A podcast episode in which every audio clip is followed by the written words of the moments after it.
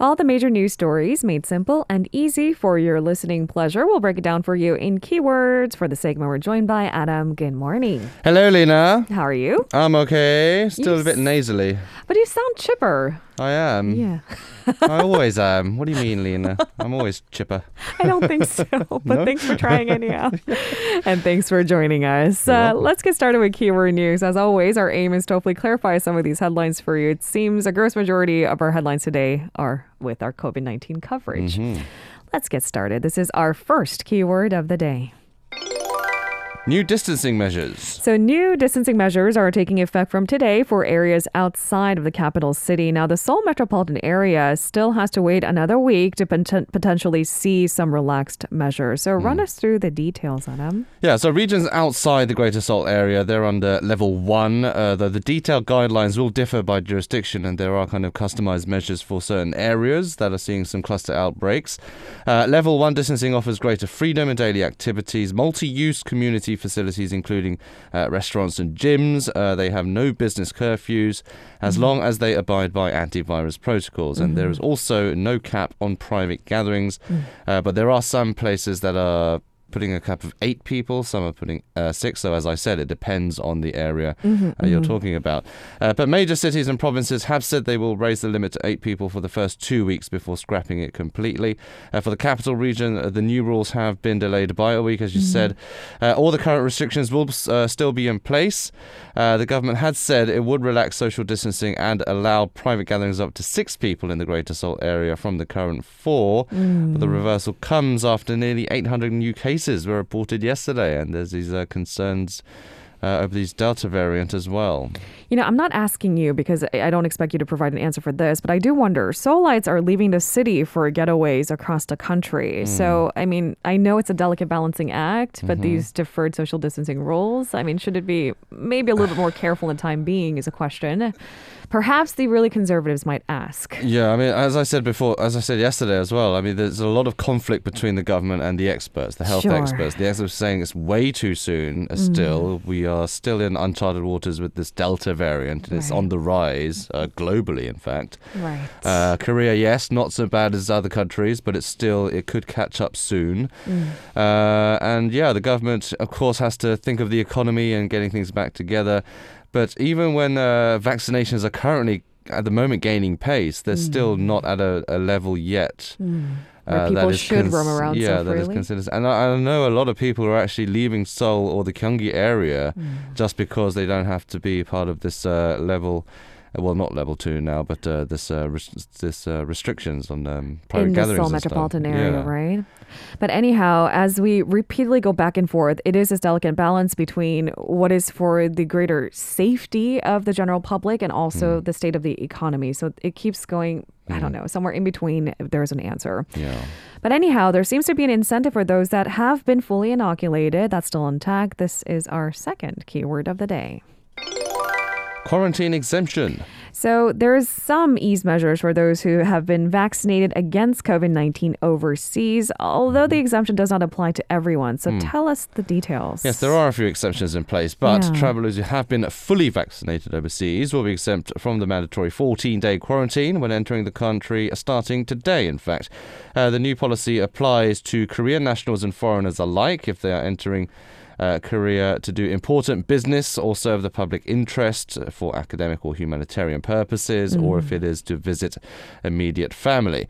Uh, previously, Korea actually waived this uh, self isolation rule only for those vaccinated in Korea, but that's been expanded to those who have gotten the shot overseas. Uh, to be exempted from the quarantine rule, travellers have to be fully vaccinated at least two weeks before travelling here. Uh, that means so two weeks uh, after the second shot, basically. They also have to be inoculated with vaccines approved by the WHO. The list is Pfizer, Janssen, Moderna, AstraZeneca, Covishield, Sinopharm, or Sinovac. Uh, to gain exemption, the traveller must also fill out an application form prior to departure and submit relevant documents to a Korean diplomatic mission overseas. These include vaccination certificates, written statements, and documents proving family relationships. It's a lot, so you a can't lot just, of paperwork. you can't just say you're going to Joe Bloggs and say, here's your uncle. no, you can't do that. You Yeah. need official official documents. Exactly. And all travelers also need to submit a negative COVID 19 PCR test result issued within 72 hours of departure. So these uh, self test kits won't do. Uh, the more accurate PCR test is the one you need to take. Uh, however, visitors from 21 high risk countries where this COVID 19 variant case numbers are high will not be allowed to skip the quarantine. Uh, so even if they got vaccinated and they test negative, they still have to undergo that self isolation. Uh, meanwhile, those who have been vaccinated in Korea can get a so called vaccine sticker from today. Is it literally a sticker? Uh, could be. I mean, I think the sticker is a souvenir, but it's more of a certificate. I mean, there, there are options, right? There's a digital Right. copy, there's a paper Yeah. copy, and a sticker alternative. Exactly. And speaking of those different forms, if you want to get the digital version, you just need to go to gov.kr. Uh, that's the, the Cheongbu 24 site, uh, the government 24 site, and uh, work your way. Uh, to that tab, or if you want the paper form, uh, probably for the elder elderly population who aren't that familiar with the internet and computers and stuff, they can go to their nearest uh, district office and they'll uh, print one out for you, and they'll give you th- that sticker That sticker. Thank you. if you want it, or Thank a you for- badge, or whatever it is. Thank you for clarifying, Anna. On to our third keyword of the day.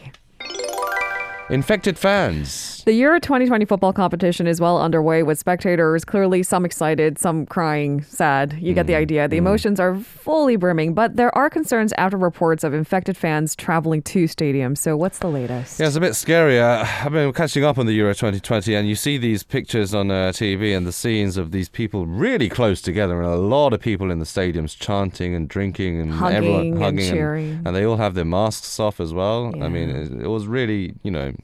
They're, they're not even like small, subtle red flags. They're no, blaring ones. No. But Right. uh, uh, the problem here is mostly coming from Scotland. Public Health Scotland says as many as 2,000 people who live in Scotland attended a Euro 2020 event while being infectious with COVID 19. Hmm.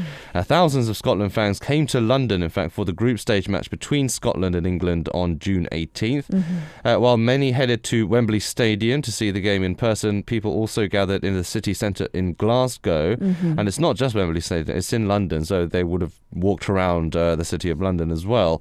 Uh, notably, the Hampden Stadium in Glasgow also hosted uh, Euro 2020 matches. Uh, some 90% of the cases were among males, while three quarters of the total were people between the ages of 20 and 39. Uh, Scotland has been battling a surge in cases actually in recent weeks that has landed it with some of the UK's worst COVID 19 hotspots. So uh, the UK is also suffering from that Delta variant uh, re- well, surge, if you will. Now, new cases were averaging just over 800 per day before the start of the competition, and now they're reaching about 2,800, so that is quite a jump. Uh, Scotland's Health Secretary, uh, Humza Yousaf, said, quote, We previously advised that fans should not have been travelling to London without tickets or unless they had somewhere safe to watch the match. She added, the uh, secretary added, travel was not banned, and we are not able to stop people from travelling if they decide to do so. Mm-hmm. Uh, so basically, yeah, it sounds as if the government didn't really have much Control, uh, control over over, the situation. Okay. Um, who knows? After this uh, report, we could see some action. Mm. All right, on to our fourth keyword of the day.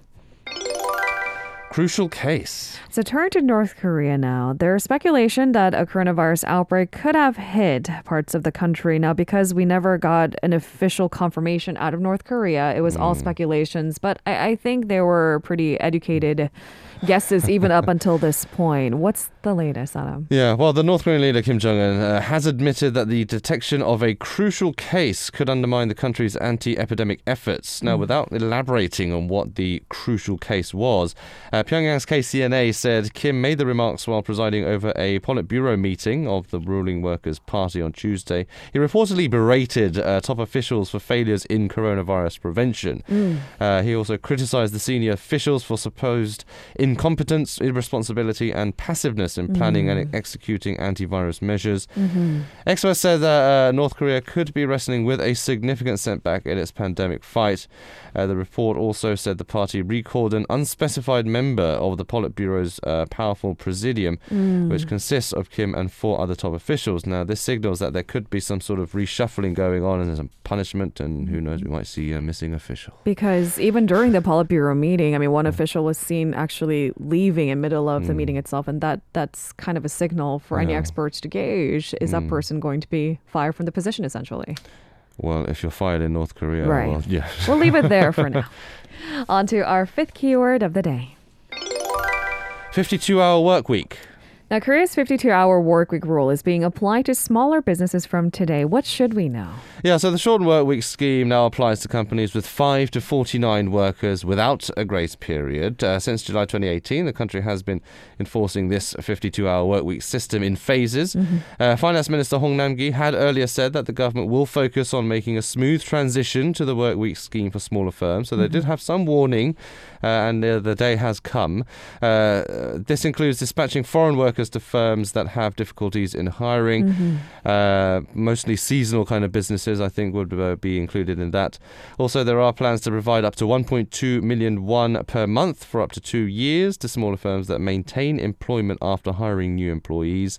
Now, a recent government survey actually showed that 93% of companies with 5 to 49 workers are actually already implementing the 52 hour work week rule. So it is pretty much uh, the grace period. Uh, I think they kind of changed their systems within the grace period and they're kind of, getting ready anyway. Now, the next step might be covering companies and small businesses with five or less employees, right? Because that's Right. not covered by this Mm. changed regulations anyhow. Yeah. All right, on to our last keyword of the day. Korea entrepreneurship. Now, staying with economy related news, Korea has been found to score poorly in the OECD when it comes to entrepreneurship. Why?